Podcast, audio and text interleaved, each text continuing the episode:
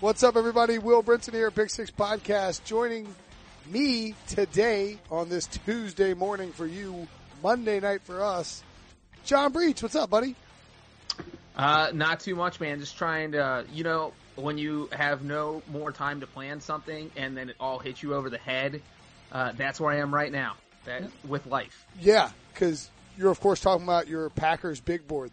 no, I'm just kidding. You're talking about your wedding because you're wed- right. You are talking about your wedding, I assume, because it's coming out this weekend. Everything. The draft is in three weeks. That's that's overwhelming. My wedding's on Saturday. That's over. It's all just overwhelming. I don't know if I'm going to make it through the month of April. Do you? Uh, what do you do when you have when you have something like that? Like when when all that stuff overwhelms you? Because my general reaction is to, um, I'll bury myself in like work and just pretend like none of it's happening. I think that's a pretty sound strategy. I, I do that sometimes. You know, you just like, if you're not paying attention to it, out of sight, out of mind, right? Correct. Yes. It can't, it can't make me anxious if I'm not, if I'm pretending like it doesn't exist is basically. I'm glad, I'm glad to know we subscribe to the same philosophy Yeah. to ignore things. Um, I'm excited. Oh, I'm coming to Nashville. Ryan Wilson's coming to Nashville. Um, Eric Kay's coming to Nashville, right? It's going to be a good, Couple, uh, yeah, couple, couple of our, our editors. It's gonna be a good weekend. Should be fun. Um, this will probably be your last trip on this podcast as a single man. So uh, congratulations. We're gonna talk some Bengals. As everybody knows, six topics, five minutes each. First up, though, we got to talk about Ray Lewis. What is Ray Lewis doing? Why is he giving crazy Jesus advice to Odell Beckham? And uh, why is he doing it on like a national sports show?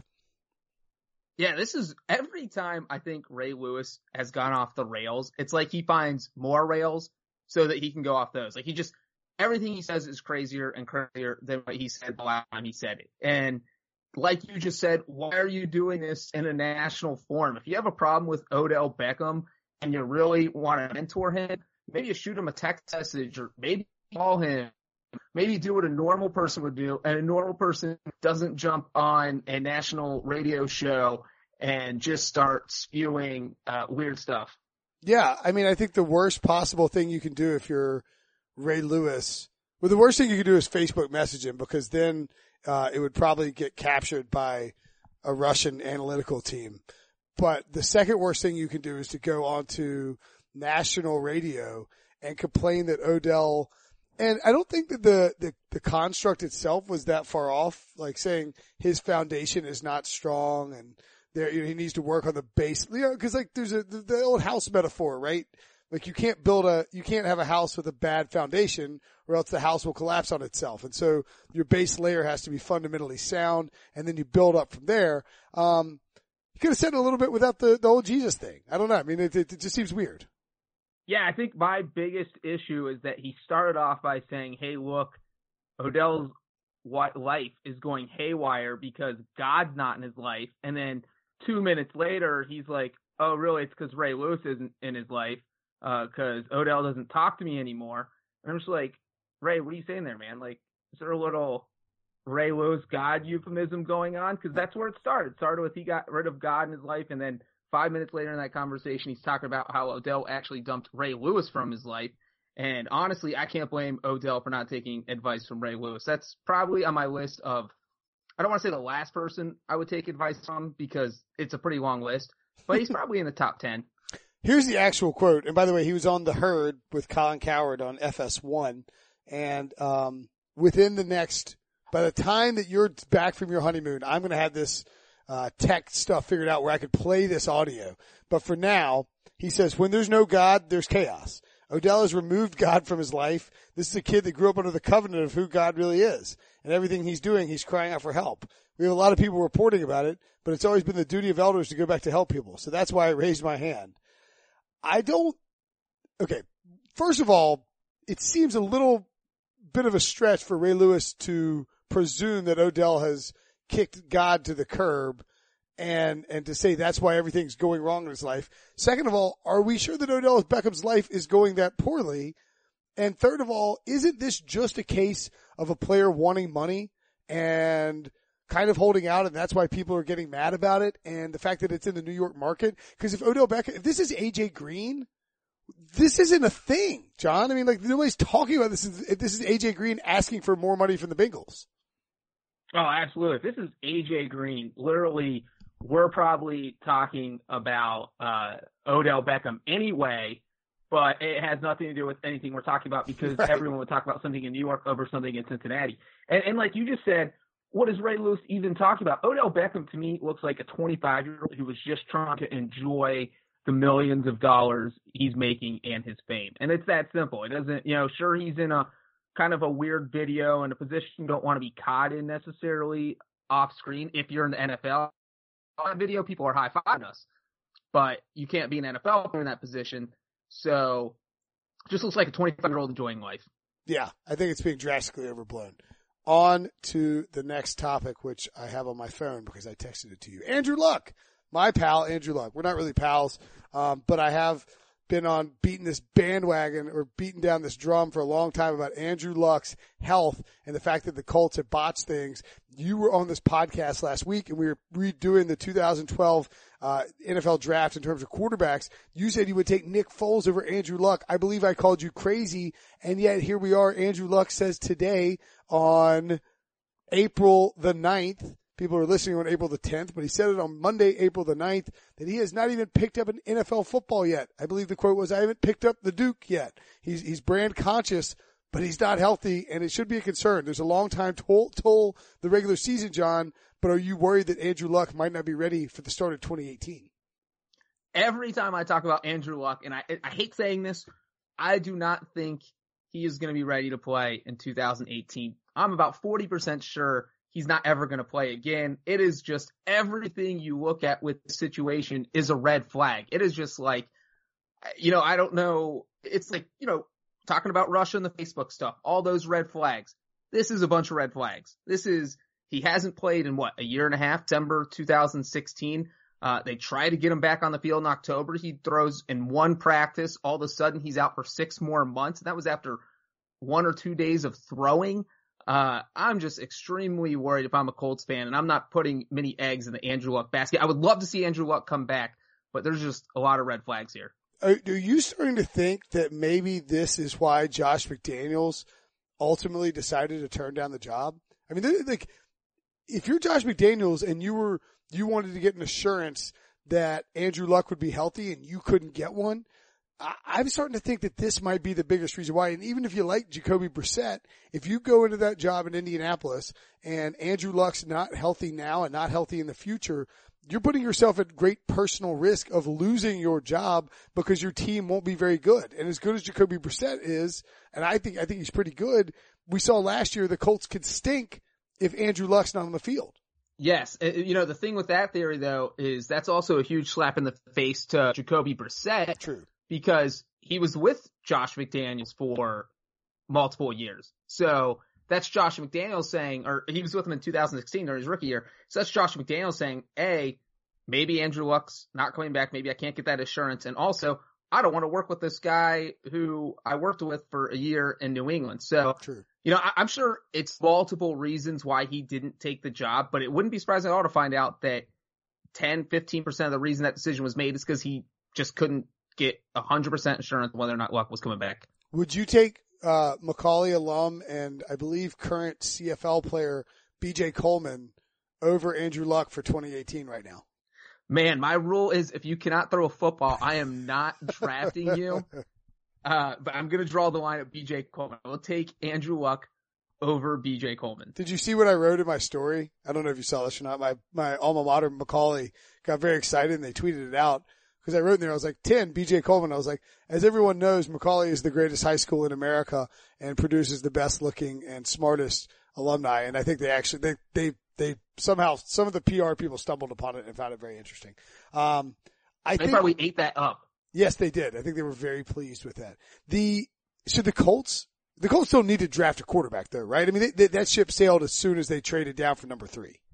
Yeah, yeah. I don't think they draft a quarterback. I think you go with Jacoby as your guy if Andrew Luck can't get on the field. And this is the year. You know, like if Andrew Luck doesn't play in 2018, I think everyone's going to be on board by his career's probably over theory. Uh, you know, obviously we do not know, but if he does not play in 2018, that's two straight years. And then you draft a quarterback next year. But I think this is the year where you don't need to worry about that in first round. Yeah, I, I tend to agree. I think in that, you know, you got the bonus of trading for Jacoby Brissett, which sort of bails you out there. There are two big name quarterbacks. These are the kings of page views over the last five or ten years. Tim Tebow was in the news because Steve Spurrier, his old coach, who's now on the um, CBS airing uh, AAFL, I believe it is, is Spurrier's going to be a coach in Orlando. He says he, I love, I, I, love, I love to coach with Timmy Tebow. Bring it on out. I love to coach with that kid. Um, that's my best, uh, Steve Spurrier. It wasn't great. I'm usually better at it. And then Johnny Manziel, who, uh, played in the spring game. Ryan Wilson said he thought he did all right. You were working Saturday.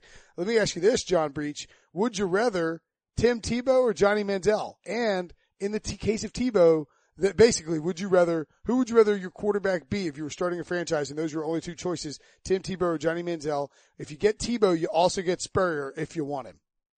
Wow, that is the most interesting question I think I've ever received about a potential draft pick. Uh, do I start my franchise with Tebow or Manziel? You know what?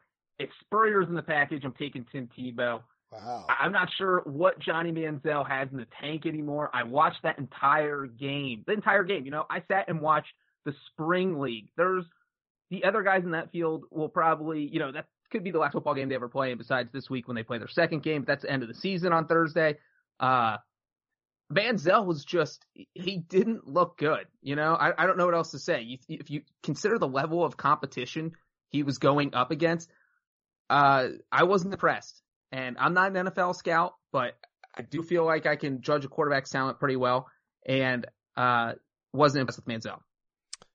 I think that I would rather go with Manziel because, and this goes back to the Bron. This is my Broncos theory. Pete Prisco always talks about it how John Elway used Peyton Manning to get out from under Tim Tebow because Tebow Tebow was like a I don't want to call him a cockroach, but like you couldn't kill him. I mean, he would, you know, he would, he would just keep going and winning games and then pulling off miracles and the fans were obsessed with him. And so Elway couldn't get away from him, even though he wanted to get a traditional quarterback and he was just, He he was- won a playoff game, Brinson. He won a playoff game. I know he beat the, he beat Ryan Wilson Steelers in the playoffs. Um, if you ever hang out with Ike Taylor, don't talk about that game. He doesn't, cause he was the guy covering Demaryius Thomas on that, uh, on that slant. And I think, I think I've mentioned it in front of Ike Taylor and I don't think he liked it very much. So, um, don't mention it in front of Ike Taylor, I guess is my point. But I would rather go with Manziel because I think it'd be easier to get out from under Manziel if, if, if he's being bad. The Browns freaking cut Johnny Manziel. They got out from under Johnny Manziel and, uh, it took the Broncos a full Peyton Manning and free agency per, uh, uh, uh, they had to chase Peyton Manning in free agency in order to get out from under Tim Tebow. So give me Johnny Manziel in that case. The other drama that surfaced on Monday, and again, we're talking about Tuesday. This is the Pick Six podcast. Subscribe on iTunes. We're doing six topics, five minutes each. We might even be a little bit shorter this podcast because John knows that I have a kid that I have to put to bed. John has a, a bad back and a wedding to plan for and a Packers draft board to plan. So you got a lot going on, Breech. The Patriots had the whole tension thing. There was stuff between Brady and Belichick and maybe Robert Kraft. And now it comes out via the Boston Herald and NBC Boston. Tom Curran added on to that report that Gronk got called out in public in front of all of his teammates and the Patriots by Bill Belichick, who basically sarcastically accused Gronk of being crappy in practice in the preseason because he was on the TB12 diet. How do you think that sat with Gronk and with Tom Brady? Man, let me just say that all this is just impeccable timing. You brought up my bad back, and I've literally never had any sort of injury in my life. And you know what my thought was when my back started hurting? I was like, if I was on the TB12 diet, if I was doing the TB12, I bet my back doesn't hurt. And you know what I did? I got Brady's book. It's on my phone. It's literally there. I'll show it to you after this podcast. This is no joke. I have the TB12 book, the TB12 method. I'm going to read it, and I'm going to get my pliability up, and my back's hurting more. And so here's what I have to say about this: that it worked for Brady, and it apparently worked for Gronk because the guy did not get injured. This guy isn't injured. He's been battling injuries for what the past few years. He made it through the entire 2017 season without getting banged up. And I'm Alex Guerrero. That's the poster child now. Like forget Brady. Brady's a machine. Brady is, uh, you know, he is Brady nobody is Brady, and so he, it's not surprising that he's healthy all the time because that's just the way he lives life. But Gronk is a party animal who's out all the time, who is just being a normal person uh, everywhere. Uses the TB12 diet and All Pro, looks amazing. He should be on the cover. I want the TB12 Gronk diet. Get me on that. Somebody write a book on that. RG69. I would read it. Yeah, I mean, look, you're not wrong. Gronk had he missed one game for injury, and he missed the second half of the um, AFC Championship game, and he missed one game because of suspension. But by and large, it was the healthiest season he's had in his career. He caught seven touchdowns, over a thousand passes, 69 catches. It's a very nice number for Gronk. I mean, he had, I think he averaged like 77 yards per game. He had one of his two or three best seasons. And, you know, he didn't have his, like his second year in the league, he caught like 1300 yards or, or something ridiculous and, and 17 touchdowns led the league in touchdowns. So he didn't have that number, but he had a great season. And if being pliable, and now apparently according to the Herald, he's down to 260 pounds, usually plays at 265, but he's going to get it back up before the season. If Gronk is looking that svelte and feeling that much better about the way he plays, I agree with you. Put this guy on the cover. Be like, yo, I'm Alex Guerrero. And I, you might think I'm crazy and you might think Tom Brady's a weirdo, but I fixed Gronk. Gronk has been broken since college because he's a, he's a, he's in, he's a not human human. He's six five, can run like a gazelle and, and destroys people all while slinging down Jaeger bombs. And, and the fact that he's now perfectly healthy and playing well is impossible when you consider all that, you know, he's dealt with and all the back surgeries and all the arm surgeries and all that. So I'm with you. If I'm Alex Guerrero, I'm pointing to Gronk and I'm saying I fixed this dude. RG69 is, is, or Gronk 69, whatever, whatever it is. Some sort of labeling for Gronk's, uh, Gronk's new setup. Okay. We're going to dive in for the remainder of the podcast into the Bengals draft situation. The Cincinnati Bengals, you're wearing, you are currently wearing three Cincinnati Bengals jerseys, one Jim Breech, one Andy Dalton, and one Vontaze Burfict. I don't know why you're doing that. People can't see it, but it's, it's just weird. Just have to go with it. And you probably have a Joey Votto jersey on underneath that. You're a big Cincinnati guy. What are the, what is the Bengals best case scenario? Bearing in mind they've traded down. They're at number 12. They got Cordy Glenn in the draft. They moved down to 21 in that, in that pre, in that offseason trade with the Bills. What do you want to see happen at 21 if you're the Cincinnati Bengals? Here's what I want to see happen, uh, while I wear my perfect Dalton Breech jersey uh, here's why I love the pick, love that they traded down to 21 is because I, I absolutely think they need to use that on an offensive lineman. And you look at the offensive lineman in this draft, and I don't think there's very many of them that would have been worth the 12th overall pick. Mm. So it would have been kind of reaching there, kind of like they did last year with John Ross. Nothing, not, not still not bitter. bitter or sensitive about that. And I thought it was a horrible pick at the time. It was. I think everyone did. Uh, so you take a lineman that high at number 12, then eh, I don't, I don't know if I want that. But now that they're at 21, that's the perfect spot. And there's you know, a couple tackles, a couple guards that are graded out in the low 20s that would be perfect for grabbing. And, and I do think they absolutely have to take a lineman because Cordy Glenn, I love that they added a left tackle, but the dude is just injury riddled and you have no idea if he's going to be on the field for all 16 games. So first round lineman. I tend to agree with that, and I think you're right uh, about the 12 and 21 thing. You don't want to be at 12, and the Bengals aren't necessarily. I know that they traded in this case, but that's not really their mo, right? Like they don't usually move all around the board and and trade up and down. I don't feel like. I feel like they tend to be pretty conservative about where they draft, where they sit, what they do um, with their picks. And you look at the, you know, when you look at offense, they could probably use a little bit of help at wide receiver, but you just invested a first round pick in John Ross. You know, you put you put a second round pick in Tyler Boyd two years ago. Brandon LaFell will not go away on that depth chart. And of course, you have AJ Green. You have Tyler Eifert, who's a 2013 first rounder that you're hoping um, is is able to get healthy and, and play this year. And at running back, you invested a second round pick last year in Joe Mixon. Giovani Bernard is a top 10 paid running back somehow. You finally got rid of Jeremy Hill, for the love of God. And um, I think you have to continue acting like Andy Dalton is your franchise quarterback. It wouldn't be surprising to me if they decided to go with a pass rusher, maybe at defensive end.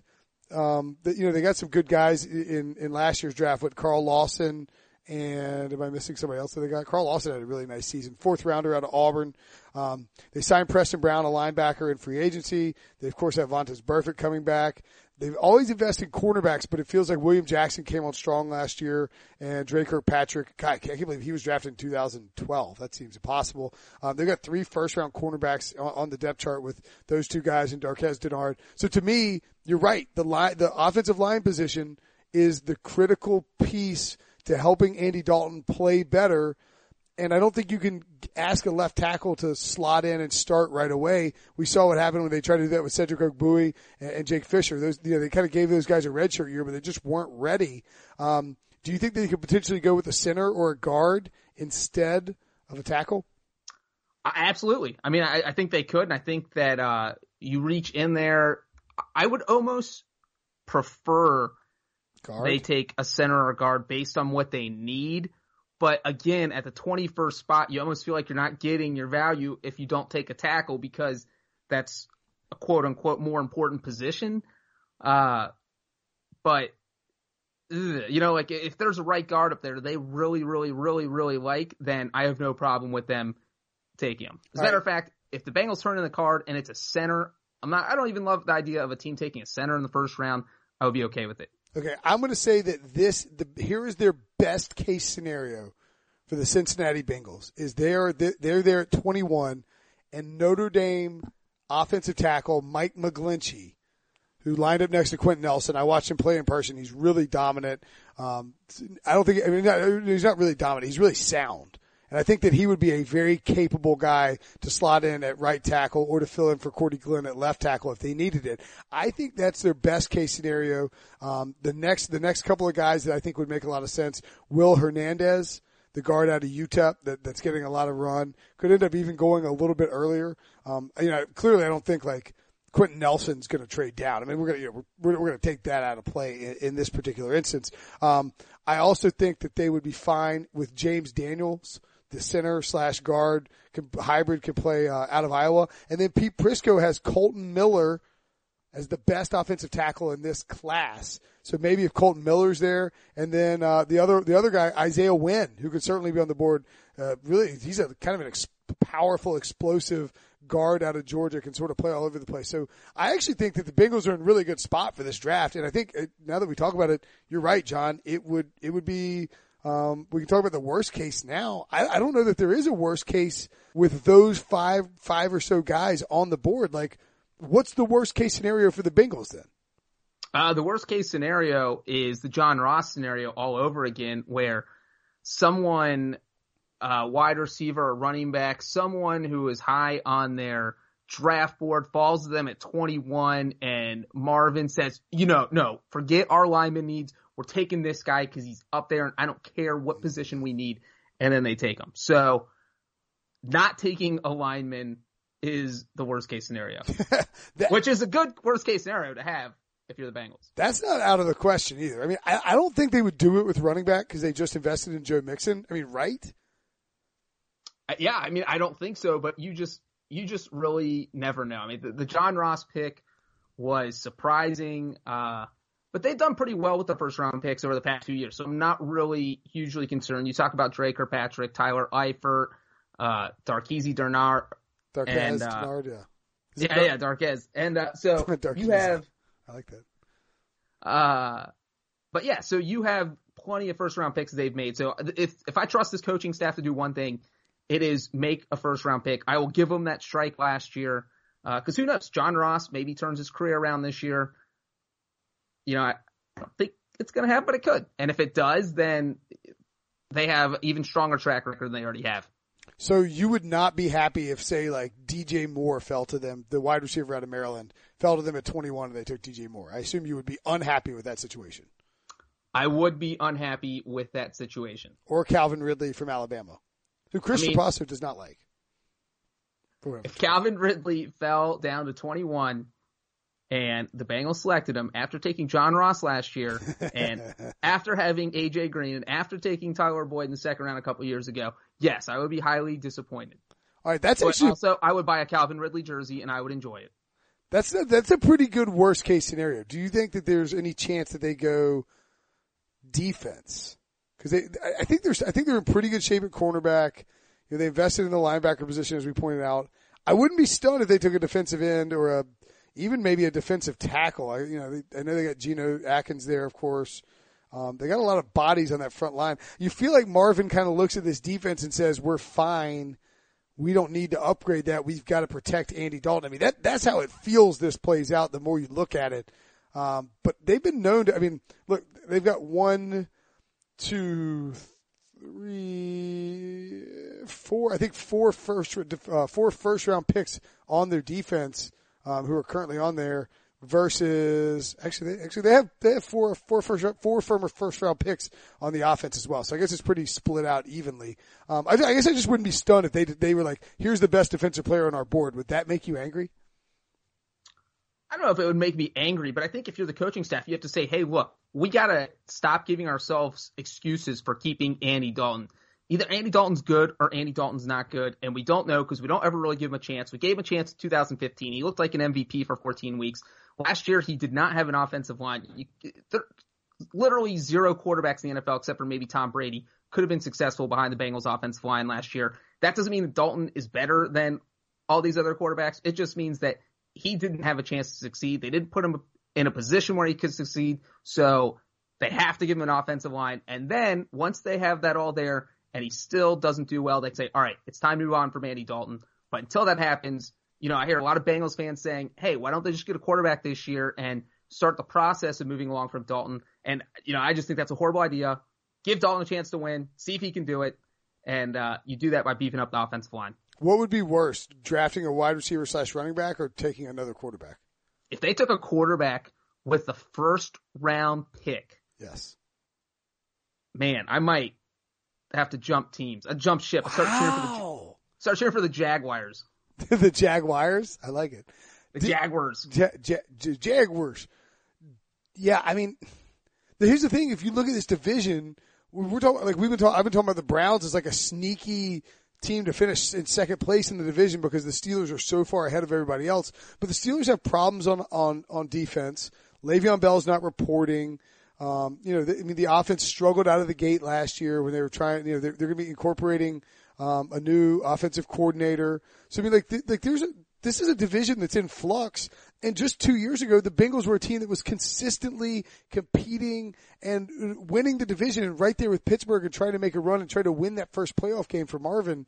So I'm, I'm kind of with you. I think if you're, if you're the Bengals, you have to look at this year as not all in on winning now, but I mean, Marvin was gonna, about to get fired at the end of last year until that miraculous victory over the Ravens that, that helped out the Bills and, and it feels like this is one of those things where if you're the Bengals, you need to do everything you can to win now. And the best way to win now is to have Andy Dalton play at a high level. And the best way to have Andy Dalton play at a high level is to give him some protection up front. So Marvin, no, go ahead, John. Well, I was going to say, and the other thing about last year, you know, because the Bengals aren't a team that most people pay attention to, and they were a completely average team last year, and they probably should have gone ten and six. Yeah. They lost four games by four or fewer points. Wow. You know, they had that overtime loss to Aaron Rodgers and the Packers when they blew a gigantic lead that they should never have blown. Uh, they lost to the Texans in a primetime game, 13 to 9. I think that was Deshaun Watson's first start. Uh, they probably should have lost one. They lost to the Titans. Marcus Mariota threw that touchdown pass with like under a minute left. Uh, Bengals lost 24 20. And then Obviously, they lost to the Steelers in the Monday night game that I still cry about before I go to bed. Oh, yeah. At, at the Ryan Shazier game. Yeah. yeah. Uh, but that that was also a dramatic loss where they had this huge halftime lead and blew it. So you know, they win two of those games, and all of a sudden they're nine and seven, and a completely different season. It felt like during that Monday night game that they were about to win. Like, like I mean, it, it really did. I mean, like, we're not to win. It felt like they were going to win that game. They were going to cruise in that game, and then they were going to make the playoffs because they were starting to finally put some stuff together. And then Pittsburgh stormed back, and everything fell apart. So I'm with you. The Bengals are not dead yet. Marvin Lewis could make some noise. They're a little sleeper team to make the playoffs, and they just got to do some stuff right in this draft. All you got to do is have them not screw up the draft, John. No big deal. No pressure for you. Uh, Marvin Lewis, give John Breech a wedding present. Thanks for popping on the podcast again. If you if you want to tweet at John and congratulate him on his upcoming impending nuptials at John Breech on Twitter, at Pick Six Pod on Twitter, and uh, subscribe, rate, review, give us a five star.